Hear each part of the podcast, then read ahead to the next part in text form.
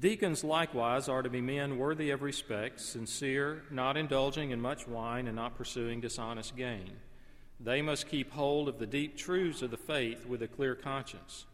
They must first be tested, and then, if there is nothing against them, let them serve as deacons. In the same way, their wives are to be wor- women worthy of respect, not malicious talkers, but temperate and trustworthy in everything. A deacon must be the husband of but one wife and must manage his children and his household well. Those who have served well gain an excellent standing and great assurance in their faith in Christ Jesus. Now, if you just want to keep your Bible open there, I want to read to you one other brief passage from the Gospel of John. Just trust me, this is where it's coming from. I'm not making it up. John 13, verses 2 through 5, that says this The evening meal was being served, and the devil had already prompted Judas Iscariot, son of Simon, to betray Judas, Jesus. Jesus knew that the Father had put all things under his power, and that he had come from God and was returning to God. So he got up from the meal, took off his outer clothing, and wrapped a towel around his waist. After that, he poured water into a basin and began to wash his disciples' feet, drying them with the towel, towel that was wrapped around him. So ends the reading of God's word. Let's pray together. Our Father, we pray that you might give us great understanding to the role of service, since it was so much on the heart of Christ and is on your heart now. In Jesus' name, amen. Anyone who has ever taught children knows the value of a good object lesson. Jesus taught with object lessons, he used many. Uh, when he taught about childlike faith, he stood a child in their midst. Uh, when he healed a blind man, he had just claimed to be the light of the world. Uh, he claimed to be the bread of life, and then he fed a multitude with a small amount of food. But perhaps he saved the best for last. And that's what's recorded in what I read to you from John 13. That, that incident happened not only during the last week of Jesus' life on earth before the, resur- the crucifixion, it happened the night before the crucifixion. And that was the Thursday night, what we would call the Thursday night of that week. Jesus is giving his disciples final instructions to prepare them for his death and for his resurrection. And he gets up from the table. They are there for the Passover meal, and he takes off his outer robe, and then he wraps a towel around his waist like an apron. He pours water into a bowl, and then he begins to go man to man and wash the disciples' feet. We know that foot washing was common in those days due to the dustiness of the roads and the fact that people wore sandals, and a good host would provide a servant who would uh, work in this capacity. But if there was not a servant, it would not be the host that then would wash the people's feet. That was a job for a servant, for a slave, not a master. So, what was unusual about what took place was not the fact that the disciples were having their feet washed. What was unusual is that Jesus, the master, was doing the washing. We take that now as a symbol for mutual service. Some churches still use foot washing as an ordinance in their church. We view it totally as symbolic. He's modeling a behavior that we are to emulate, and that is humbling ourselves, serving one another, realizing that greatness in the kingdom of God is by the one comes to the one who serves. And it's even more amazing to think that Jesus was considering those more important than himself in light of what he knew he would be going through just hours from then.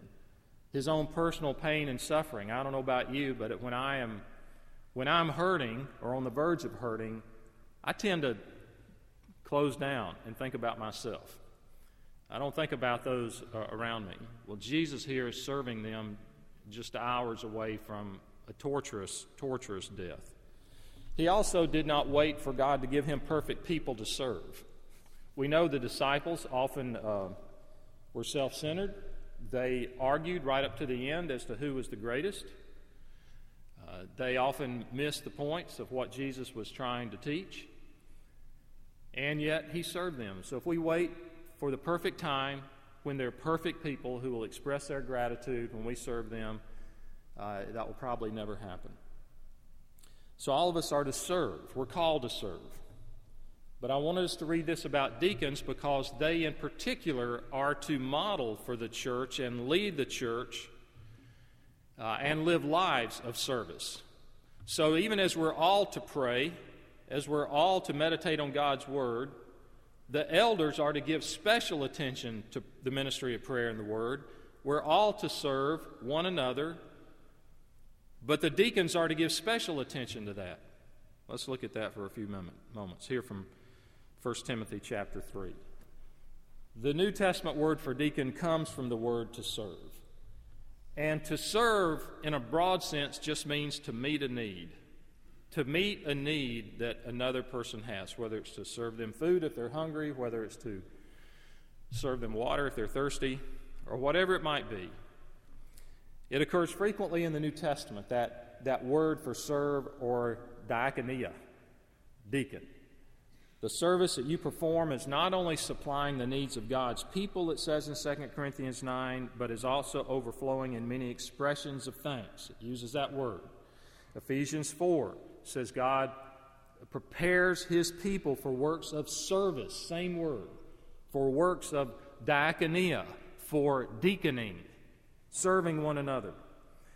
Now, in two places, that broad term for service is used particularly for the offices. In 1 Timothy 3, which we just read, and in Philippians 1, it said, Paul and Timothy, servants of Christ Jesus, together with the overseers and deacons.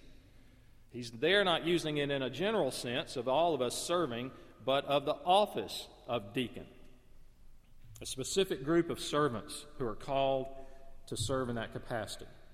So the office of the deacon is based on Christ's care for the temporal needs of men and women.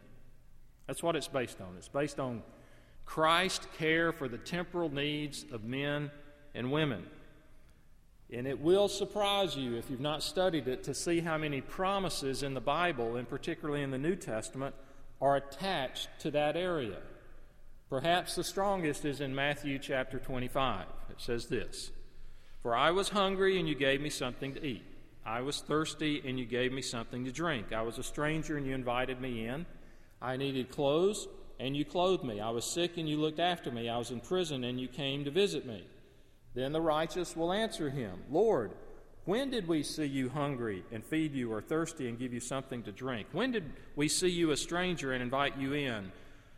or needing clothes and clothe you?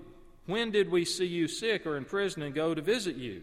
And the king will reply, I tell you the truth, whatever you did for one of the least of these brothers of mine, you did for me. Jesus modeled serving. And that's why in Mark 10 he said, For even the Son of Man did not come to be served, but to serve and to give his life as a ransom for many. Now I realize that some, if not many, many of you here this morning, you are involved in serving either directly through this church or some expanded way out of it. You carry out a very unseen, behind the scenes part. And you are often in the homes of, if not only elderly, homebound, or sick, you visit, you call, some of you are masterful writers of cards, and you make phone calls that are encouraging, and you extend care through those in the name of Christ. And perhaps it's tempting for you to think, nobody sees what I do. I don't seem to be doing anything of value. Well, based on what I just read to you, I want you to know that the God who sees in secret will reward you openly. And he has pledged himself and given more promises in relation to the servant's heart than probably any other area of biblical truth. Now, we find the New Testament church choosing deacons in Acts chapter 6. It says, In those days, the number of disciples was increasing, and the Grecian Jews among them complained against the Hebraic Jews because their widows were being overlooked in the daily distribution of food. So you had a logistical problem. The church is increasing, They were trying to care for those who did not have food, particularly these widows. Some were from a Hebrew background, some were from a Greek background. And for whatever reason, we're not told, but some were going without. They were being overlooked. So the twelve, that is the twelve apostles, gathered all the disciples together and said, It is not right, it is not right for us to neglect the ministry of the word of God in order to wait on tables. Brothers, choose seven men from among you who are known to be full of the Spirit and wisdom. We will turn this responsibility over to them and will give our attention to prayer and the ministry of the word. This proposal pleased the whole group. Now, any teaching about deacons in the New Testament always goes back to Acts chapter 6. You have to go back to that passage I just read to you as to why those men were chosen. They were chosen so that the apostles would not neglect the ministry of the word and prayer. That's critical. That's critical. It should remind us what the role of the elders are. Because we as elders are always tempted to get involved in things that are more of a practical, tangible nature. Those are easier to deal with, I promise you. They're easier for me to deal with than the ministry of prayer and the word. Apparently, there are already deacons in place. But this shows us the clear distinction of why they were appointed. The principle is that the elders needed help so that they would not become distracted away from their primary ministry, which was prayer and the Word.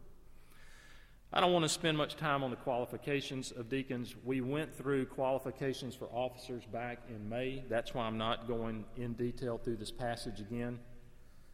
Um, but just note briefly beginning in verse 8 and following, there are four key areas that are emphasized that should be in the lives of those who would serve as deacons. First, they must have control over themselves. And they mention that they are men of respect, they are sincere, they're not indulging in much wine, they're not pursuing dishonest gain. So the man or the men demonstrate control over self-control, control over themselves. Secondly, in verse 9, they must have biblical convictions. Says they must hold, they must keep hold of the deep truths of the faith with a clear conscience.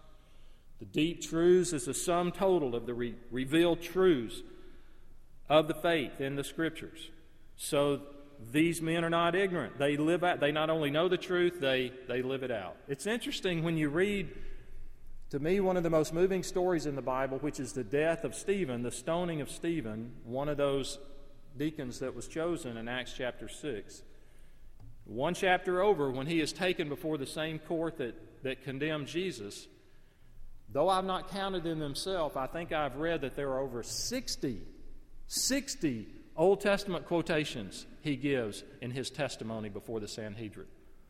Off the top of his head, on his feet, defending himself before this court. This man knew the Word. That was demonstrated. He probably knew far more Scripture than most of us will ever know today. And so the deacons must have biblical convictions. The third quality in verse 10 is they must have been tested and approved. They must undergo scrutiny. So there needs to be some kind of period of probation in which the congregation may assess character. Uh, primarily just through watching a person. And you watch and you see that they learn compassion and they learn empathy. And then it says if there's nothing against them, if there's no major reservation, then let them serve as deacons. The fourth area, I mentioned there are four areas. The fourth is the deacon has an irreproachable home life in verse 12. Just like with candidates to serve as elders, he must demonstrate spiritual leadership in the home. For if he cares not for his immediate flock, his family, then he will not care for the larger flock the church of God. Is the man engaged with the direction and care for his family? And now we come to a problem passage beginning in verse 11. Uh,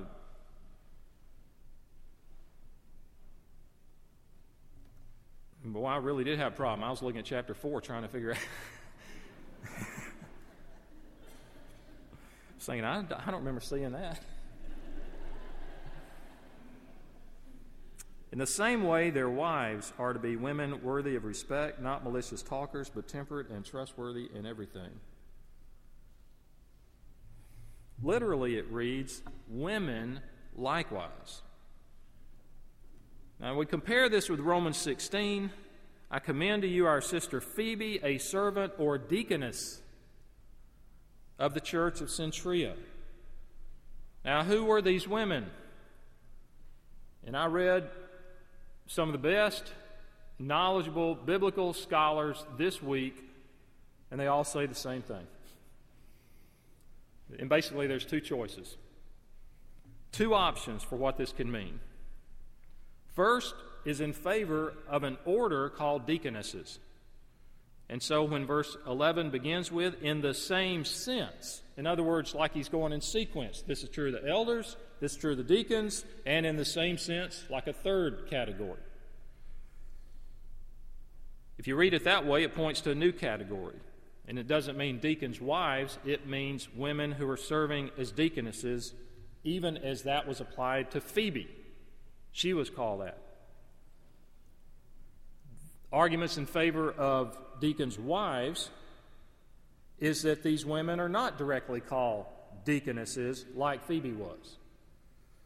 And so the fact that this reference in verse 11 is sandwiched between two references to deacons, because right after this verse he picks up more application of deacons, that would be an allusion that would make sense if he's referring to their wives.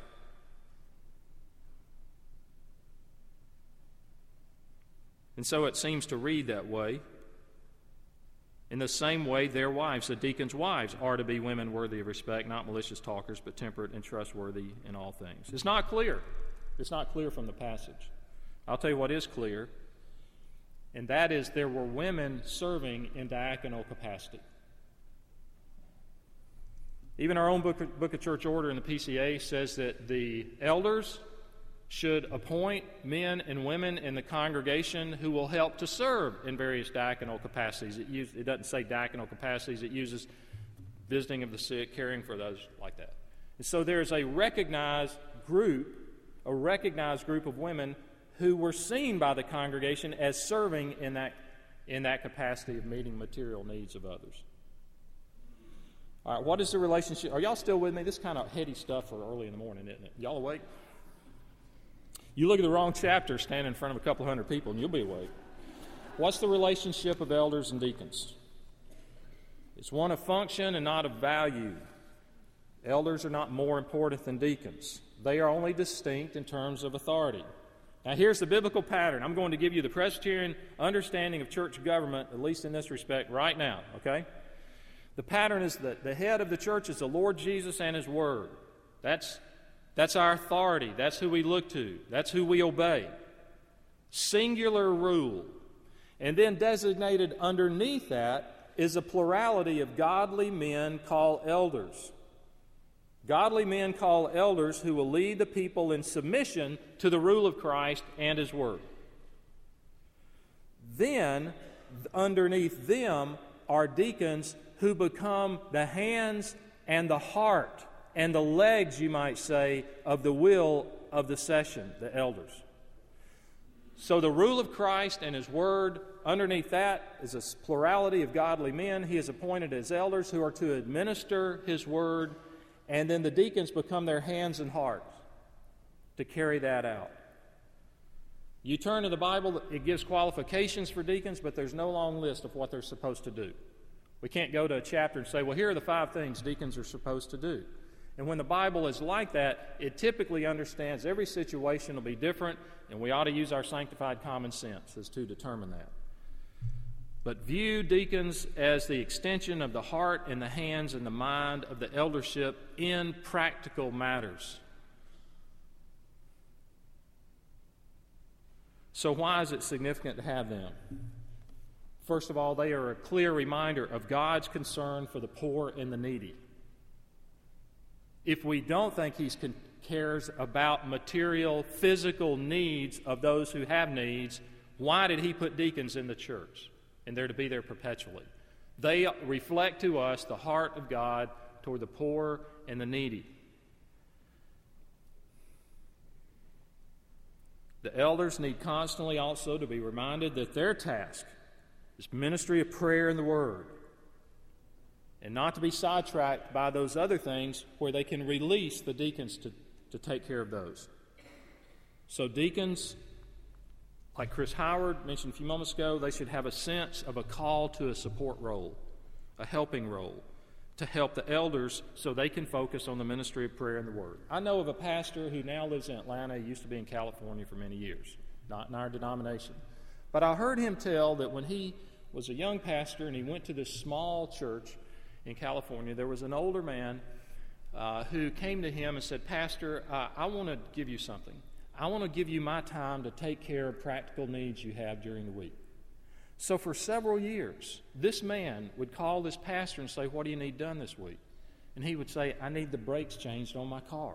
He said, I'll come and I'll get it and I'll go take it. Now the pastor would pay for it. But you know how much time, errands, and just the, the complexities of life, day to day life, where I need to get tires for the car, we need to get the gutters cleaned at the house. Don't worry, I'll arrange for it to be, take place. How much time?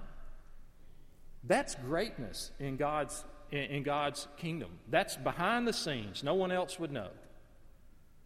And Jesus put supreme value on serving others rather than wanting to be served. He said, If anyone wants to be first, he must be last and the servant of all. So, true greatness, biblically defined, is serving others for the glory of God. We think it's a, uh, someone who's done something extraordinary in the sports world or in the, the academic field or in science or, or, or business or whatever it may be. Greatness in God's, in God's eyes is, is who has served others. Have you gotten to rub shoulders with greatness this past week? You probably have rather than use examples from our own church, which I easily could, I'll use those from C.J. Mahaney. He was talking about the church he pastors and said, When I think of true greatness, I think of Bryce, the godly teenage son who honors his parents and cares for his younger siblings, including his brother Eric, who suffers from autism. It's Eric, the successful businessman who volunteers each Sunday at our church to park cars. It's my daughter Kristen who works tirelessly in her home to care for her husband Brian and her three small children. it's Richard, the single man and postal worker who lived a simple life so he could give generously to families who wanted to adopt children. It's Bernie and Pearl, a couple in their 80s who, despite severe health issues, poured their hearts and lives into the small group that Bernie led. True greatness is all around us. Do we see it? We serve by getting the truth out in word and deed. Compassion action is one example. It's one morning, really, of one day. Uh, you can serve Christ without being involved with compassion action. What's unique about it is you get to serve alongside family members and friends. There's a fellow in the Inquirers class right now that I met last year pulling weeds at the community gardens in Pleasant Hill. Many of you help with campus clubs. Some 35 to 40 church members volunteer with campus clubs. Over 22 members of our church volunteer with Strong Tower Fellowship. At least 10 or more are probably more involved with Covenant Care Services. At least six of you help with the campus ministry of RUF. Probably at least 10 of you are involved with the ministry of Young Life here in town. Loads of you serve with First Presbyterian Day School. Look at this powerful promise in verse 13. Those who have served well gain an excellent standing and great assurance in their faith in Christ Jesus. Those who have served well gain an excellent standing and great assurance of their faith in Christ Jesus. Wow. That's where the focus of my study was this week, looking at that verse. Serving others, just as an individual believer or as a deacon, can be very demanding. The standards of the office are high, the duties can be difficult. And over time, you can become perplexed as to whether what you're doing is really helping anyone. And that's perhaps why Paul ends with a promise, because it, has got discouragement built into it serving does. Although much of it's done in private, it is noticed by God and it's being commended by God here. The word for standing, it's hard to know exactly what it means, whether it means standing among others or standing before the Lord. And when he adds a second promise that they will gain great confidence in their faith, it probably refers to boldness before God rather than before others. If you doubt your salvation, I've mentioned to you that our assurance of salvation is built on the promises of God and the changed life and the testimony of the Holy Spirit. But often assurance comes through serving. When we see God moving us to do things we would not naturally do, like serve others, we grow in our confidence that we belong to Him. Now, I want to I want to do something I rarely do. I want to end with reading you a section, about four paragraphs of an article. I don't know how many of you use Table Talk. How many do use Table Talk in your devotions? All right, a number of you. If you don't have a regular devotional, and you, you can use this printed by Ligonier Ministries. One of the older men in the church here a couple of years ago told me he used that every morning, and I resubscribed, and uh, this will be a blessing to your soul. A table talk journal. It's like $20, $29 a year, I think, and one comes every month. Every month there's a different theme. The theme for October is dealing with death and disease. And you say, how's that deal with serving? Well, one of the many articles, besides the daily readings, was written by Ken Tada. Ken is the husband of Joni Eareckson Tada. They've been married next year for 30 years. And listen to what he writes about serving a wife who's quadriplegic.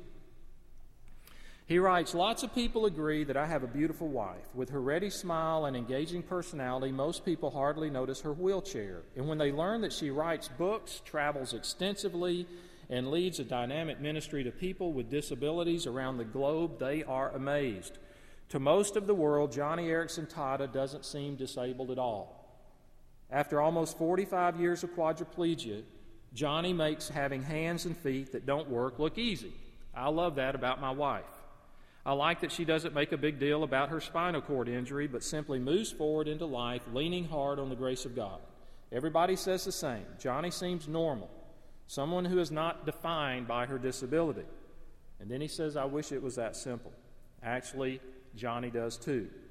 Most people have no idea what it takes for my wife to simply get up in the morning. It's nearly a two hour routine that includes giving her extensive range of motion exercises and a bed bath, going through toiletry routines, putting on her leg bag, strapping on a corset, getting her dressed, sitting her up in her wheelchair, brushing her teeth, fixing her hair and her face and I've just described the abridged version. Plus, don't assume that at night Joni simply jumps out of her wheelchair and into bed. It's virtually the same routine as in the morning, except in reverse. Day in, day out, 365 days. It never varies unless Joni becomes sick, and then it's more intensive. He writes, Caring for Joni is something I would gladly signed up to do almost 30 years ago when we took our vows on our wedding day. In sickness and in health, for better or for worse, I promised to cherish my wife and take care of her to the best of my ability. Since then, never once have I regretted my decision to marry Joni with her quadriplegia, even in the midst of the many nightmarish ordeals related to her health and the dreary day to day routines. I love my wife with a love that is anchored in Jesus Christ, but that doesn't make it easy. He says all relationships have their challenges. But when you add a chronic disability, the challenges can seem overwhelming. You could be a son caring for your father with Alzheimer's, or a single mother coping with your teenage son with autism. You could be the father of a little boy with muscular dystrophy, or the wife of a husband who has suffered a stroke. Disability has a way of testing even the best of relationships and daily routines that never vary. Social isolation, financial pressures, unmet expectations, and a life that is extremely atypical for most people. Without Christ firmly in the center of the suffering, a caretaker can crack under the pressure of loneliness, guilt, and despair. It is little wonder that the divorce rate in families affected by disability is nearly 80 percent. I've witnessed that heartbreaking reality. But I want to read you how he closes. He closes where we started off with the passage from Mark 10. Caring for someone like my wife epitomizes the heart of Jesus, who said, For even the Son of Man did not come to be served, but to serve and to give his life as a ransom for many. He says, It is my joy to give my life in service to Christ by caring for Joni. Now, I want to leave you with this question based on the promise that God gives that those who have served well gain an excellent standing and great assurance in their faith in Christ. Do you think Ken Tada has a strong faith?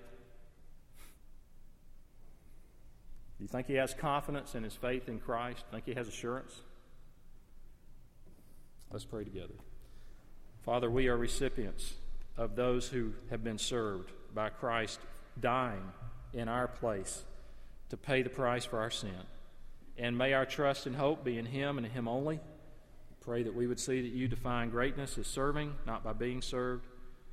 We pray that you'd help us to utilize the brief time that we have in this, this life for all the people in this room that serve in a variety of capacities. May you give them strength. May you give them perspective. We pray for our deacons that you'd give them wisdom and guidance. Thank you for them. And we pray in Jesus' name. Amen.